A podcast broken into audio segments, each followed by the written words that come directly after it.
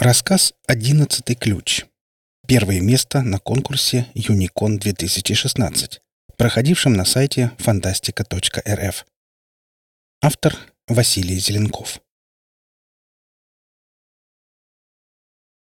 Глядя на ключи, Томас Уэдли не испытывал ничего, кроме раздражения. Весь день сегодня не задался.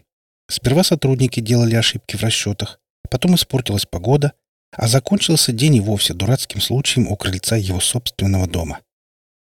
То, что брелок, выскользнув из руки, разбился, только лишний раз доказывало, вещи следует менять вовремя, а отступление от правил не несет с собой ничего хорошего. Недавно прошедший дождь и попавшаяся на глаза соседская девчонка, образец неорганизованности, никак не улучшали настроение. Собрав в мокрой траве ключи, Уэтли вошел в дом, аккуратно повесил плащ на вешалку и только после этого понял, что заново нанизанная на кольцо связка кажется тяжелее обычного. Нахмурившись, Томас пересчитал ключи. Одиннадцать. А должно быть десять. Именно столько ключей он носил на брелке. Перебрав связку, Уэдли покачал головой. Следуя собственным принципам, он недавно поменял несколько важных замков и еще не запомнил на ощупь новые ключи. Откуда бы ни взялся лишний ключ, он мог быть и среди сверкающих чистой сталью новых, и среди слегка потемневших старых. Навскидку определить, какой же ключ лишний, не получалось. И оставался лишь один выход. Уэдли принялся за дело столь же методично, что и всегда. Ключ, подошедший ко входной двери, он отложил в сторону.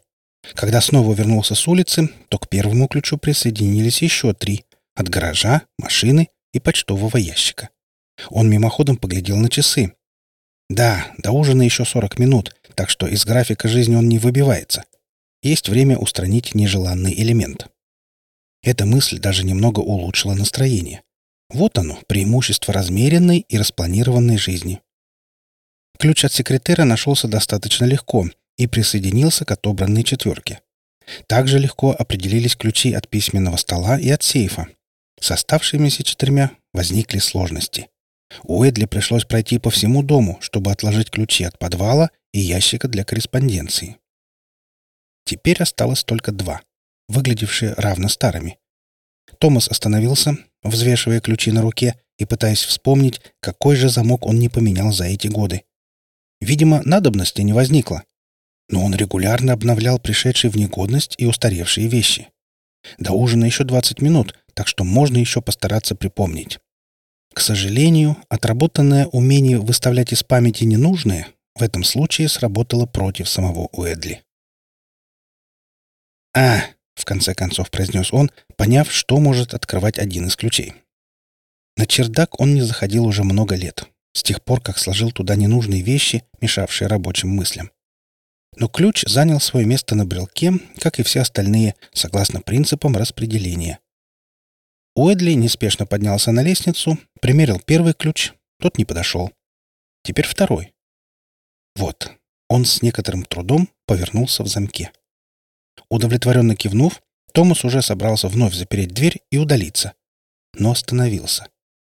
Он совершенно не помнил, что именно поместил на чердак, и мысль о наличии в доме чего-то неизвестного раздражала не меньше. До ужина оставалось еще 15 минут, время на краткую инспекцию есть. Он толкнул дверь и вошел, щелкнув выключателем. Рука нашла его так легко, будто он лишь вчера побывал на чердаке. Ящики, тщательно упакованные и закрытые коробки. Что в них? Томас наклонился над ближайшим, поднял крышку. Смахнул пыль с толстой тетради, оказавшейся на самом верху. Открыл. «Солнечные хроники Тома Уэда». Размашисто написанное название заставило брови взлететь вверх. Где-то в глубине памяти зашевелились смутные образы.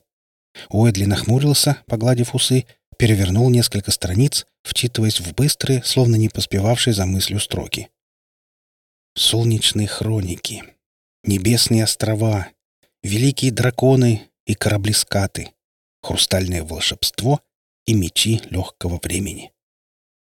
Один за другим образы оживали в уме, когда Уэдли скользил взглядом по страницам, написанным неровным почерком. Почерком его самого в 17 лет. Он хотел усмехнуться, отложить тетрадь, отбросив старые сказки, из которых давно вырос. Хотел, но не смог, а продолжал шелестеть страницами, опустившись на ближайший ящик и вчитываясь в строки, порожденные воображением давно исчезнувшего человека. Уэдли даже прервал чтение, когда в уме мелькнула эта мысль. То есть как исчезнувшего? Он же здесь и... Да нет, все верно. Он-то здесь, а автор «Солнечных хроник» исчез. Тот юноша с вечно взлохмаченными волосами, способный на уроки одновременно записывать за учителем и набрасывать план следующей главы, а то и ее саму. Способный легко сорваться в гости к друзьям на другом конце города и вытащить их в никому неизвестные уголки парков и улиц. Способный, на многое способный. Том Уэд куда-то пропал, когда Томас Ричард Уэдли решил, что ему надо стать серьезнее и временно отложить творчество. Ненадолго, вот до следующего года. Нет, еще немного. Вот сразу после получения диплома надо будет вернуться. Да времени еще хватит. Вот вжиться в работу. Да что тут делают эти ящики? Надо убрать на чердак. Они мешают распорядку. Он покачал головой. Вот так все и было. И теперь, добрых тридцать лет спустя, он даже не помнил, что именно написал, как продолжил хроники. Взгляд сам собой скользнул вниз, к тетради, и страницы снова зашелестели. Время ужина давно миновало, но Уэдли этого даже не заметил. Первая тетрадь закончилась, за ней последовала вторая, потом третья. Он лишь пару раз прервался, заглянув в остальные ящики и обнаружив там заполненные набросками и планами тетради, а также огромный альбом с эскизами кораблей и рыцарей времени. С каждой страницы все больше образов оживало в памяти, словно и не уходили. Лишенный страха капитан Финнет Проклятый, таинственный мастер песка, изысканные правила королевства Семи Зеркал, маски дома Девяти Ветров, как только ему в голову такое приходило. Еще одна тетрадь легла в сторону, и Уэдли сунул руку в ящик, даже не глядя. Пальцы наткнулись на гладкое дерево. Томас удивленно посмотрел в коробку. Та была пуста. Что такое? История ведь не закончена? Еще добрая треть осталась? Может, в другом ящике? Уэдли вскочил, с необычной для него поспешностью ринулся открывать ящики и просматривать тетради. Наброски, планы. Это что? А, нет, это распланированная летопись десяти часов. Томас замер на месте, когда воспоминание вынырнуло на поверхность разума. Нет окончания. Он его так и не дописал, откладывая все дальше и дальше. Солнечные хроники не закончены, а летопись даже еще и не начата.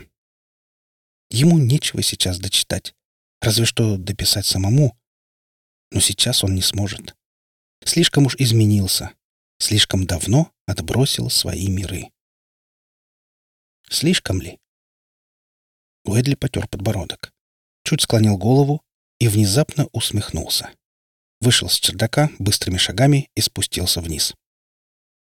Позвонить на работу и сообщить о том, что накопленный отпуск будет использоваться со следующего дня, было делом одной минуты. Томас даже сам запоздало удивился, как легко он отбросил собственное правило отдыхать исключительно в четко определенное время. Да и сколько он своих правил уже успел сегодня нарушить. Ужин, вечерняя работа, просмотр новостей. Весь распорядок растаял, как под дождем. И почему-то совершенно не жаль. Он уже шагал к письменному столу, когда звонок в дверь заставил остановиться. Уэдли поморщился. «Ладно, это мелкая помеха». За дверью оказалась та самая соседская девочка, которая всегда его раздражала. Они никогда не разговаривали, и Томас удивленно поднял брови. «Извините, мистер Уэдли», — смутилась девочка. «Вы... вы случайно не находили ключа? Старого такого. Он у меня вылетел. Я всюду поискала. Только здесь мог, и я мимо шла». Похоже, она ожидала резкого холодного ответа. Во всяком случае, ничем иным Томас не мог объяснить то, как расширились ее глаза в ответ на неожиданную улыбку хозяина дома. «Минутку», — сообщил он, вернулся внутрь и появился с одиннадцатым ключом. «Этот?» «Да!» Вспыхнули радостью глаза девочки. «Большое спасибо!» «А от чего он, собственно?» «От шкатулки. Есть у меня такая. Я в ней храню всякую всячину». «Как тебя зовут?» — быстро спросил Уэдли. «Конни», — удивленно ответила она. «Конни Уильерс». «Рад был помочь, Конни», — усмехнулся Томас. «Не теряй ключей больше. Они иногда открывают больше, чем можно подумать». Он вернулся в дом, улыбаясь, и подумав, что удивление у нее пройдет еще не скоро. Сел за стол, положив перед собой чистый лист и пододвинув поближе стопку бумаги. Тщательно вывел в верхнем углу «Посвящается шкатулке Конни Уильерс». Пожалуй, если чему годы и пошли на пользу, так это почерку. Он стал определенно лучше. Этой ночью он видел сны. Впервые за много лет. И Тому Уэду снились небо, солнце и драконы. Вы слушали рассказ «Одиннадцатый ключ». Автор Василий Зеленков. Читал Олег Шубин.